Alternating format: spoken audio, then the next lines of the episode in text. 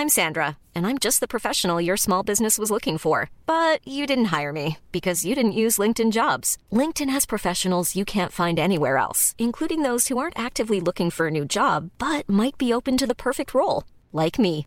In a given month, over 70% of LinkedIn users don't visit other leading job sites. So if you're not looking on LinkedIn, you'll miss out on great candidates like Sandra. Start hiring professionals like a professional. Post your free job on linkedin.com/people today.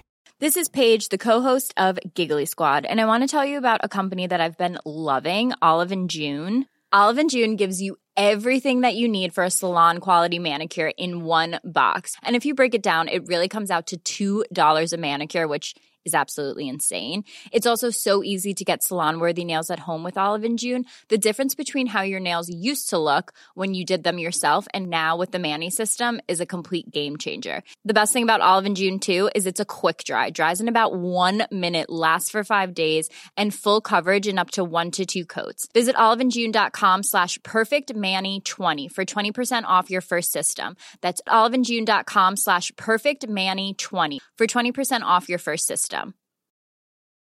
Planning for your next trip? Elevate your travel style with Quince. Quince has all the jet-setting essentials you'll want for your next getaway, like European linen, premium luggage options, buttery soft Italian leather bags, and so much more. And is all priced at 50 to 80% less than similar brands. Plus, Quince only works with factories that use safe and ethical manufacturing practices. Pack your bags with high-quality essentials you'll be wearing for vacations to come with Quince. Go to quince.com/pack for free shipping and 365-day returns. I'm probably more sensitive than I've ever been to it. Yeah. But there, like, I was outside at 3 in the afternoon the other day waiting for an ITV interview, and some guy told me to suck his cock out his window.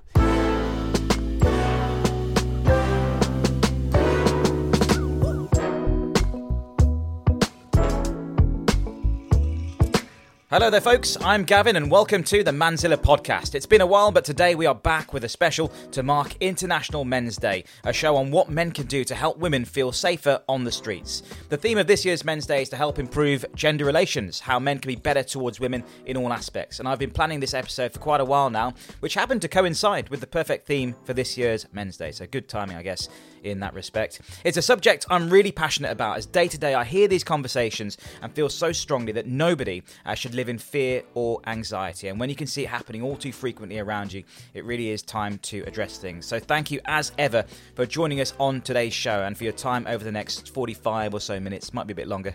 Can't guarantee what time it's going to be exactly, but thanks for your time. Very much appreciated indeed.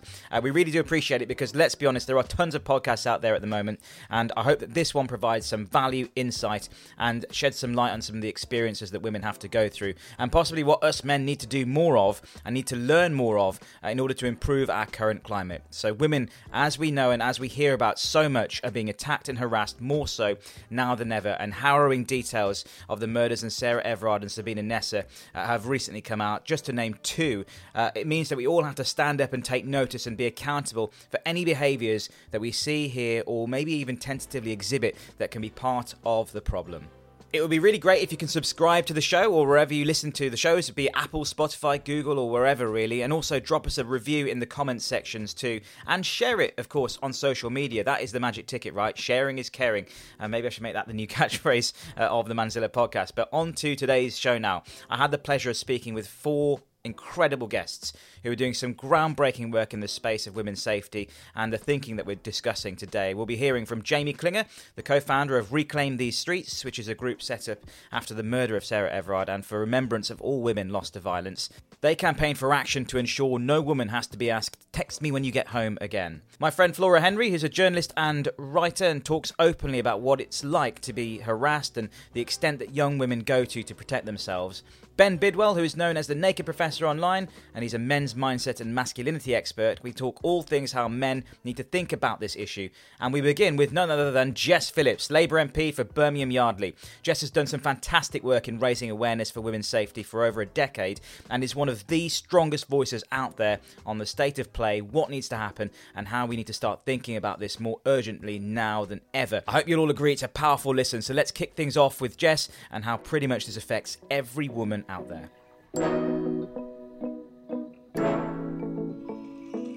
The killing of Sarah Everard was the first time when actually the sort of tiring that, so we'd been through the Me Too movement and lots of women had said that this is their experience, and the experience of society at that time was to say, oh my gosh, like all women I know pretty much have got a story to tell. Mm. But then when Sarah Everard was killed, it became something different because we heard the story about how she tried to walk along a busy road, she was calling her boyfriend, she was doing all the things that women have tried to do, the things that we have had to do to try and keep ourselves safe. Yeah, exactly. And it became this sort of line in the sand where we said, not on us anymore. It doesn't matter what I do, it doesn't matter what I wear. And it's not even just like, oh, don't say it because it's like it's victim blaming. We just went, you know, there's nothing more we can do. I literally cannot do any more. And putting trackers on my phone when I go on a night out so my friends know I've got home, or making sure I walk on a busy street, it's not going to work. It's not going to stop me getting killed. It will just mean that somebody finds my body quicker. And it was that moment where it's just like, right, over to you, because we can't do anymore. We've done everything that we possibly can. We can't do anything anymore. And so this is now the responsibility of men to say what they're going to do about it. And that feeling came across very much more. The sort of sympathy came out in the Me Too movement. And then it was like a call for action on men's part, following the very high profile nature of the case of Sarah Everard. Absolutely. And that is just a fundamental now. I think that we need to make sure that we're educating young men and boys and young women about healthy relationships and respect and gendered roles, and because the patriarchy, the reality is the patriarchy kills lots of women and it harms lots of them, but it harms an equal number of men. It is harrowing, the data around how patriarchal norms about the way that you're meant to feel about things, the way that you're meant to be strong and tough and be a breadwinner, that is really deeply damaging. And so the sort of patriarchal norms that we grow up with, which we all grow up with, and it's almost impossible, even for me, with my sons, to buck against everything that they see and experience in the world. Yeah. It's, you know, it's still, that's really harmful to men and boys. So we absolutely should be educating people about this stuff from the age of 4 all the way through their education. But there needs to be a constant, like, you know, whether it's at work, whether it's in our friendship groups, and, you know, we need to constantly be and incrementally be educating people, because it basically, when I say to my friends, if I hear a group of my friends and they're saying something that I don't like, men or women, I will just say, you know, you don't need to make a massive scene. Like, I'm the greatest. You know, I do it with humour a lot of the time. But do point out when things are said that are wrong. So it's easy for you to say, you know, you don't actually have to experience what I've had to experience. Or, you know, you're like, well, you know, and I take the mick. But it has to be a constant form of educating people. When it comes to, like, you know, the practical steps, and Jess, about sort of, you know, one, getting people on board for this, for, you know, men particularly, and, you know, the stuff to help it, to stop it happening. What do you think are the practical steps around that in terms of what men can physically and practically do? One of the first things that men can do is take part in the campaigns, and there are a number of specifically men-oriented campaigns around men acting against domestic abuse. For example, the White Ribbon campaign is a really good example, and quite a lot of football clubs and stuff have been involved in that sort of thing, in encouraging men. But you know, it's make it an issue that you care about. If I were to go to a local police tasking meeting tonight, excuse me, that's somebody coming into my office. If I were to go to a local police tasking meeting tonight, nobody would stand up and say, well, what are the domestic abuse data? So men need to take part in saying, well, what is the, you know, what are my local representatives doing about domestic abuse?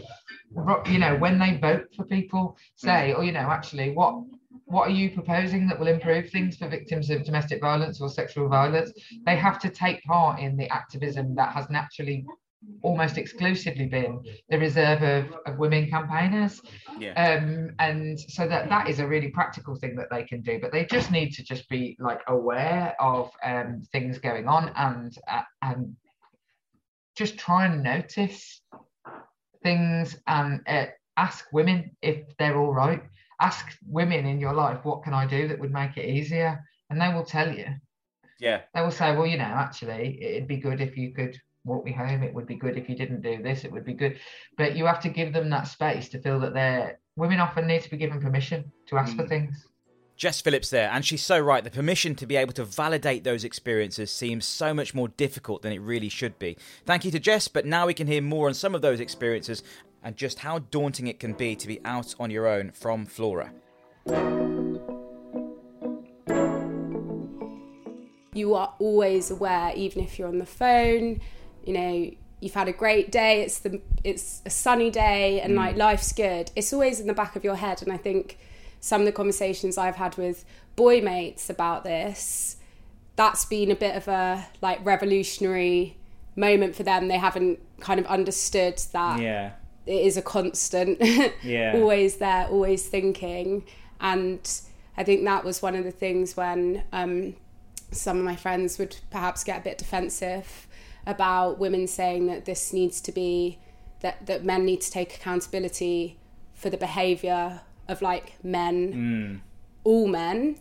It's not saying that, like, it's not accusing you guys of all being terrible people, of all harassing women, of wolf whistling, of being rapists. I think when the rape word comes out, guys just get so scared. Yeah. That's not what it's about. It's just listening to the voices of women. And when you ask us what you can do to like make us feel a little bit safer, if I say, oh, well, you know what, if I'm walking home at night and you're walking behind me, then you crossing the road, that actually probably would make me feel a bit better. Right. And I've had that's been received differently by my boy mates. Some of them have literally thought that that's the most ridiculous suggestion ever. Really? Yeah, which I find, you know, like you're asking me what you can do as guys, and they'll perhaps say that like, well, that's, you know, there's a cultural change that needs to happen. Yeah, I completely agree, but that's a small thing you can do that arguably is part of a cultural change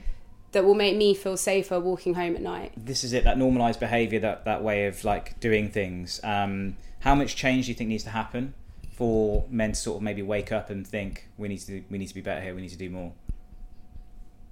I think it needs to start, like, boys need to be taught from a young age about the issue. It shouldn't be so centred on girls learning about, you know, keeping themselves safe and stuff. Yeah. I also don't think it needs to be, like, we don't want to scare kids. Yeah, sure. And I think it is always difficult when you're talking about sexual harassment and rape, because those are just such, like, loaded, scary terms. Yeah. They immediately scare people off and they just don't even want to enter into that conversation. But if you're having conversations with kids at primary school age, and I know this is like starting to, or kind of probably has been happening in some schools, and it's starting to be more, you know, like pushing for it to be a formalised part of the curriculum and extracurricular stuff, then I think that will make a big difference. Yeah.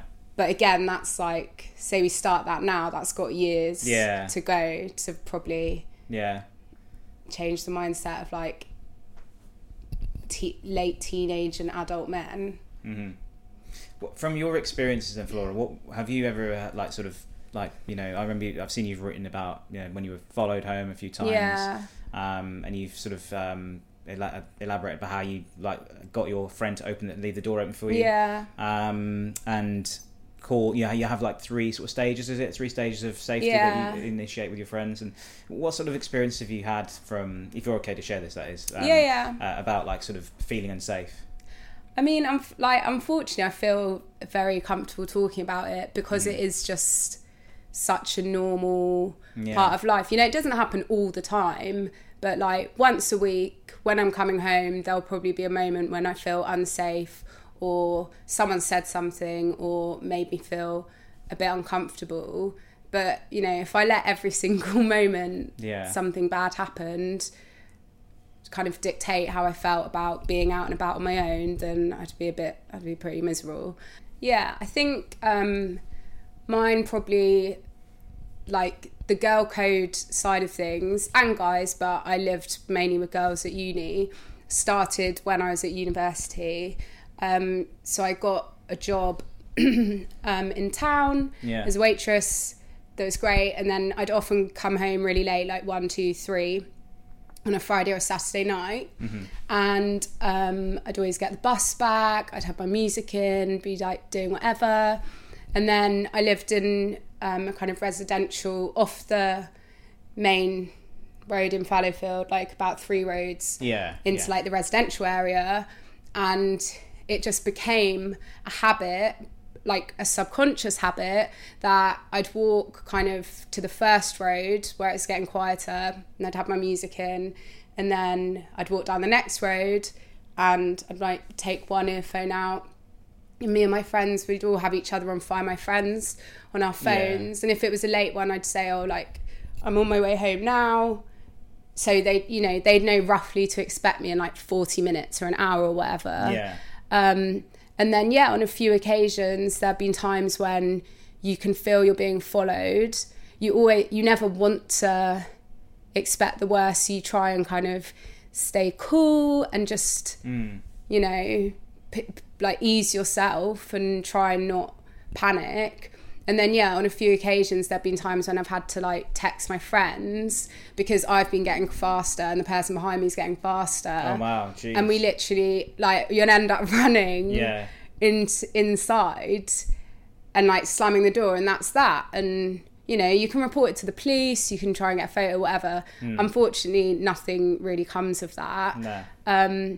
But because this is so normalised, after, like, you'd get over that initial shock of being chased into your own home by someone, you or I, and I know a lot of girls do this, you almost kind of laugh it off, which is like a very problematic response to have to that. But I think that's just part of the whole, like, not wanting to be constantly terrified or constantly thinking the worst in those situations.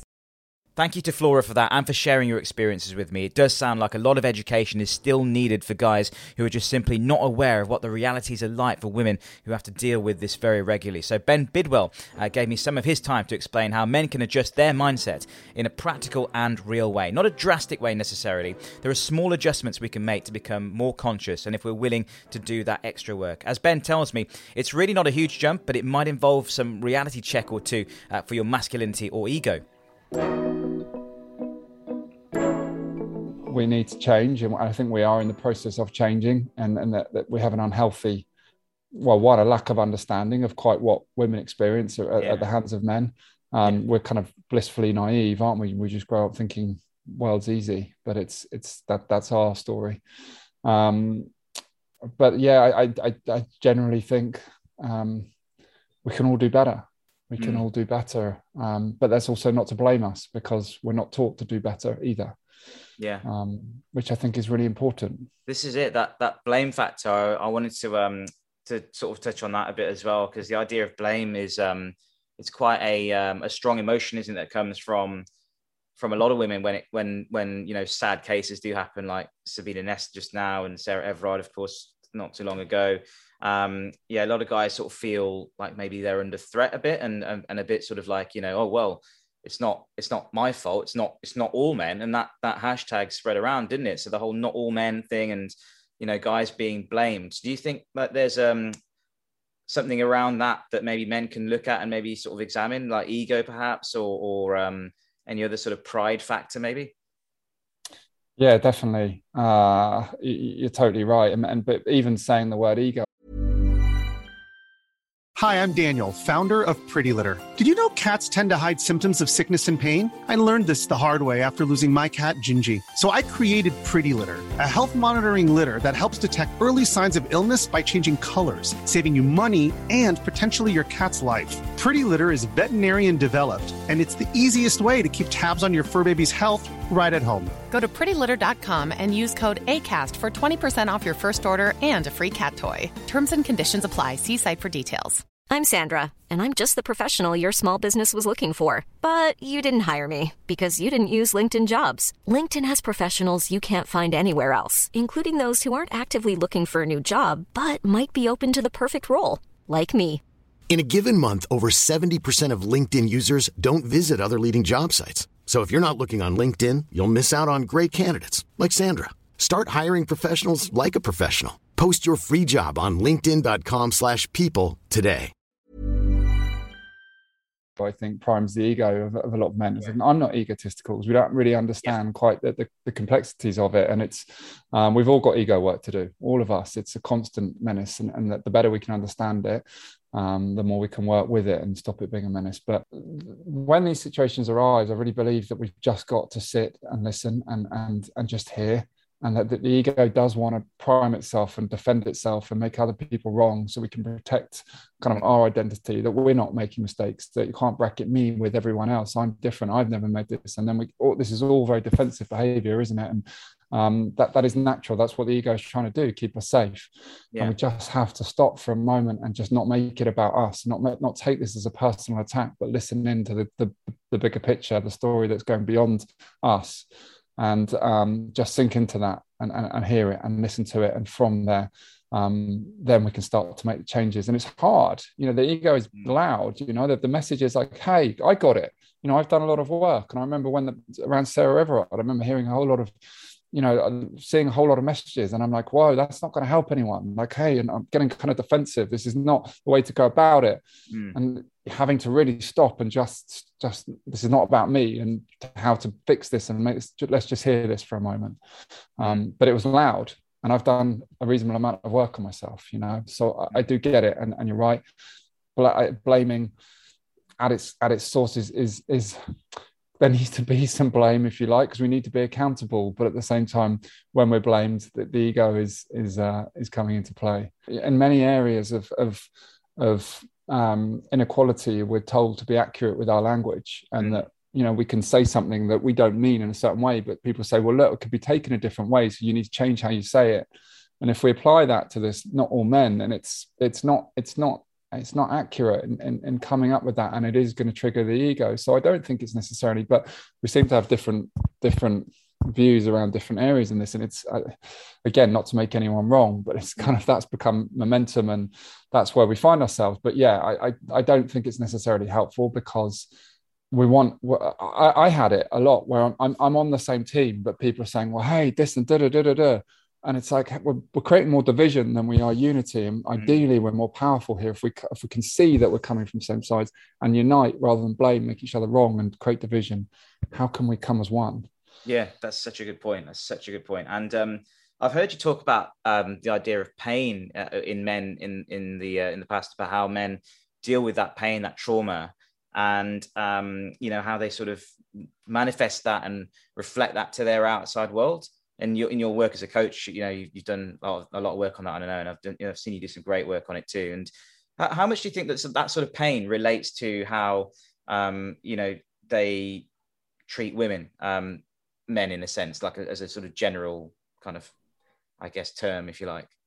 I think it's at the core, Gavin, unfortunately. And it's, you know, it's, if we're going to really simplify everything, hurt people. You know, they're expressing their own pain. There's pain within, and they're taking it out. You know, it's, I know it's a cliche, but I think it's really important that I say this, that, you know, love is the answer, and love is the energy that we want to try and connect with. It's the unifying energy, and when we're in pain, when we're hurting, when there is no, we can't connect with the love inside of us, that's when we're going out and hurting other people.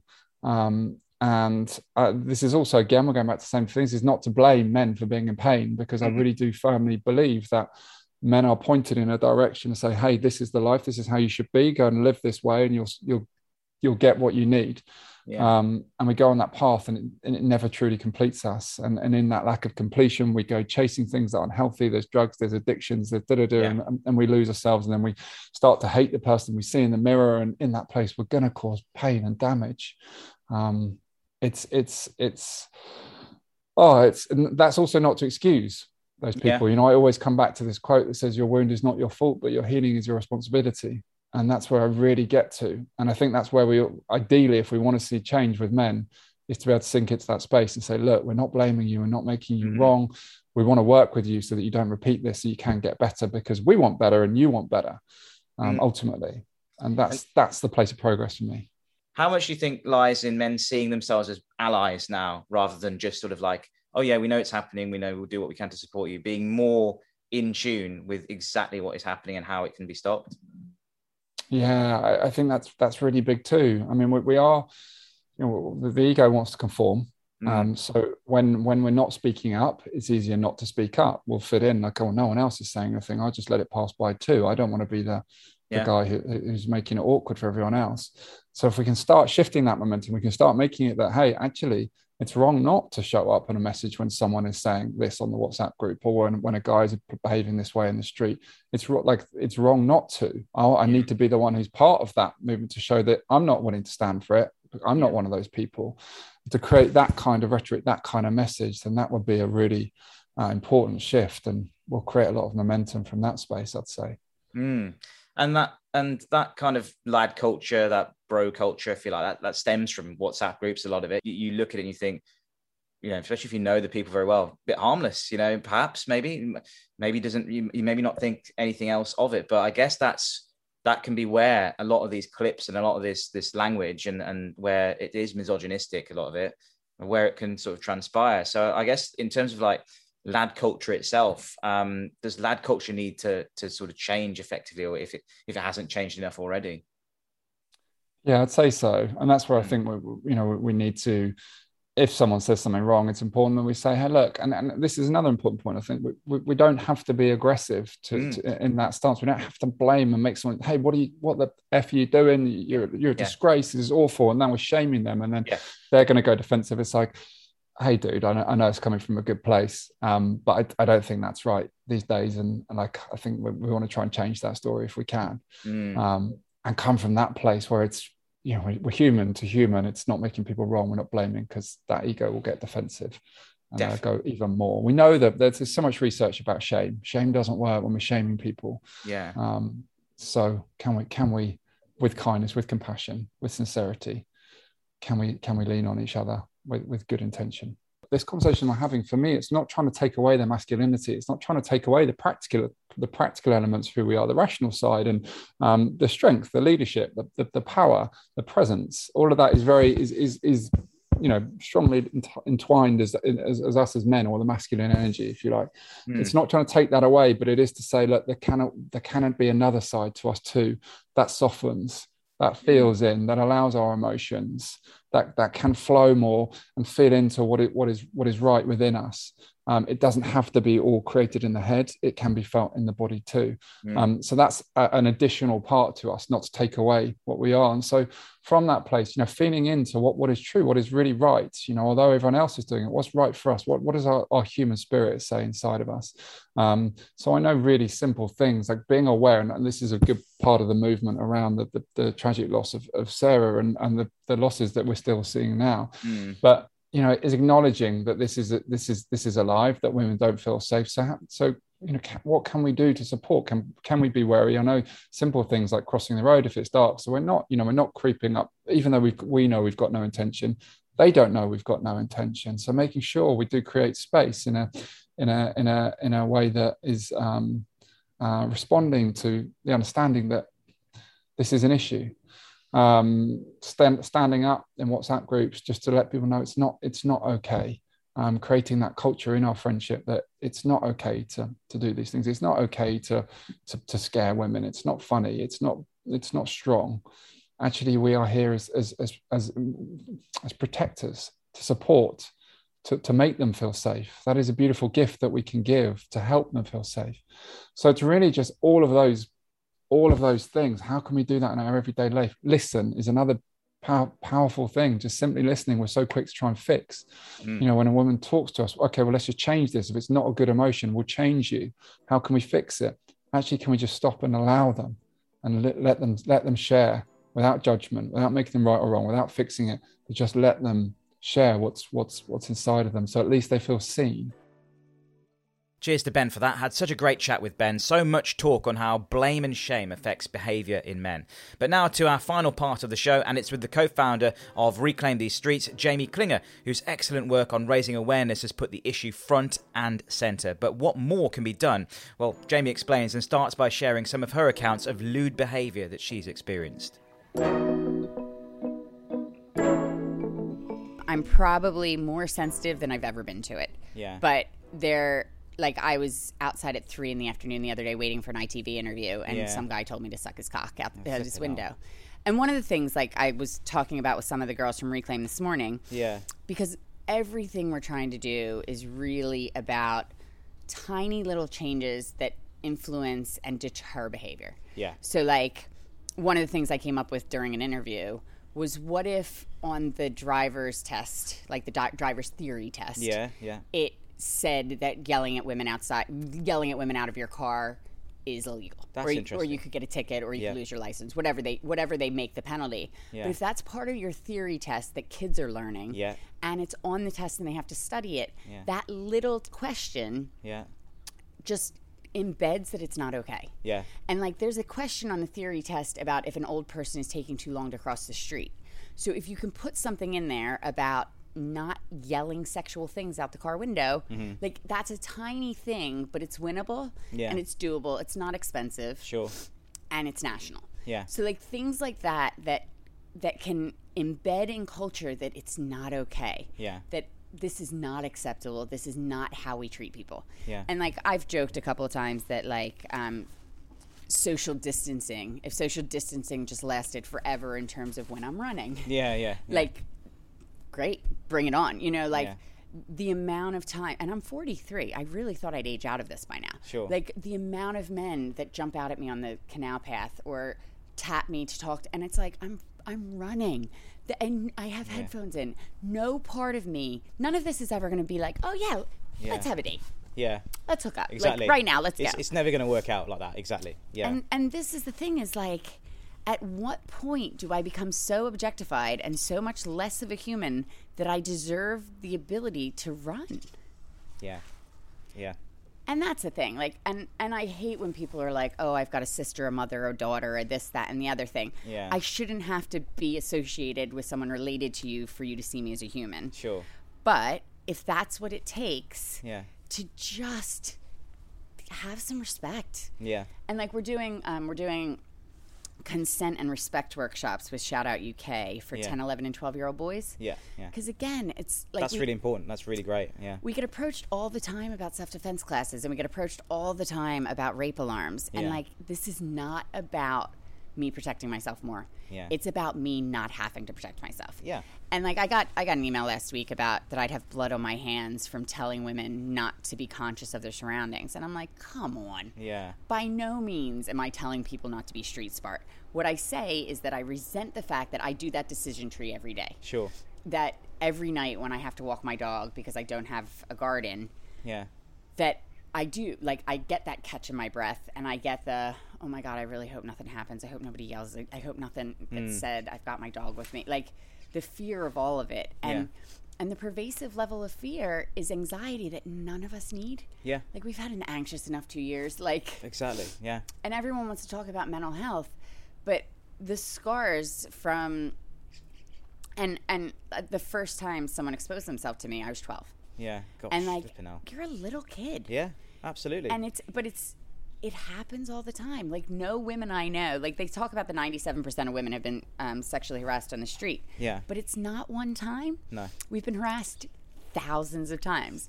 And so, like, friends of mine were like, oh, you don't really talk about it. And I'm like, literally, it's when you go to the bar, when you come back from the bar. It's this, like, and if you're in a crowded bar and it's a rugby thing and somebody makes a pass at you, that's totally different than someone invading your space, blocking your exit. Like, and you know when you're being a creep, you know when your friends are being a creep, you know who is in your circles that has exhibited rapey behavior. You absolutely know the men in your world that you wouldn't trust with your sister. I think there's a lot more talk that needs to happen among men. I think there's a mental health crisis for men. I know the suicide rates and things like that, but I think masculinity and the definitions of it, but like, the men that I'm around desperately want us to be safe, also don't want to seem overbearing and don't want to seem like they're treating us like we're invalids, which I would resent as well. Yeah. But there's definitely ways, like I will very much navigate and not navigate, that's not the word, but I will gravitate towards a couple. Sure. If I'm feeling uncomfortable, I'll ask a couple to sit with them if they're, you know, like, or I'll walk up to a couple and just say like, I need some help. Yeah. It's about if you just being conscious of your surroundings, if you're walking behind a woman across the street. Yeah. Like it's little things like that. It's also if you're out with a mixed group of people, put women in the cabs first. And like, yeah. Be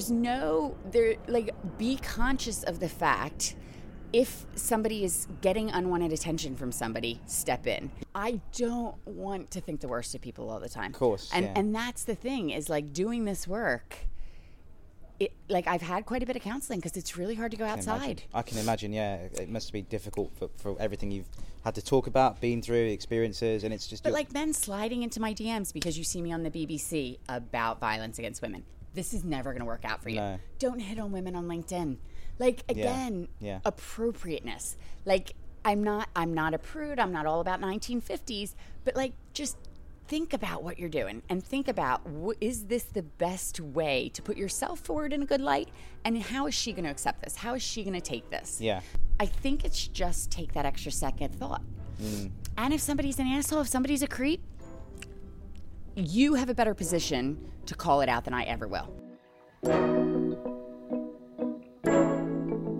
So there we have it, folks. Thank you to all my contributors for this episode, the Manzilla Women's Safety Special, in light of International Men's Day 2021, improving relations and care between the genders. I hope this has been informative and interesting in some way. It's been a pleasure to have your company. As ever, I would love it if you could share your thoughts, your comments and your feelings. Feel free to drop a comment in the podcast sections where it's appropriate to do that. And also on social media too. If you can share it and if you can comment on social media, it all helps really, really greatly. So thank you so much again. New shows are dropping very soon indeed for Manzilla. We have a huge backlog of amazing content lined up. I'm really excited to put all that out, so stay peeled for that. But for now, this has been the Manzilla Podcast. I've been Gavin. Thanks so much indeed for everything. Have a great day.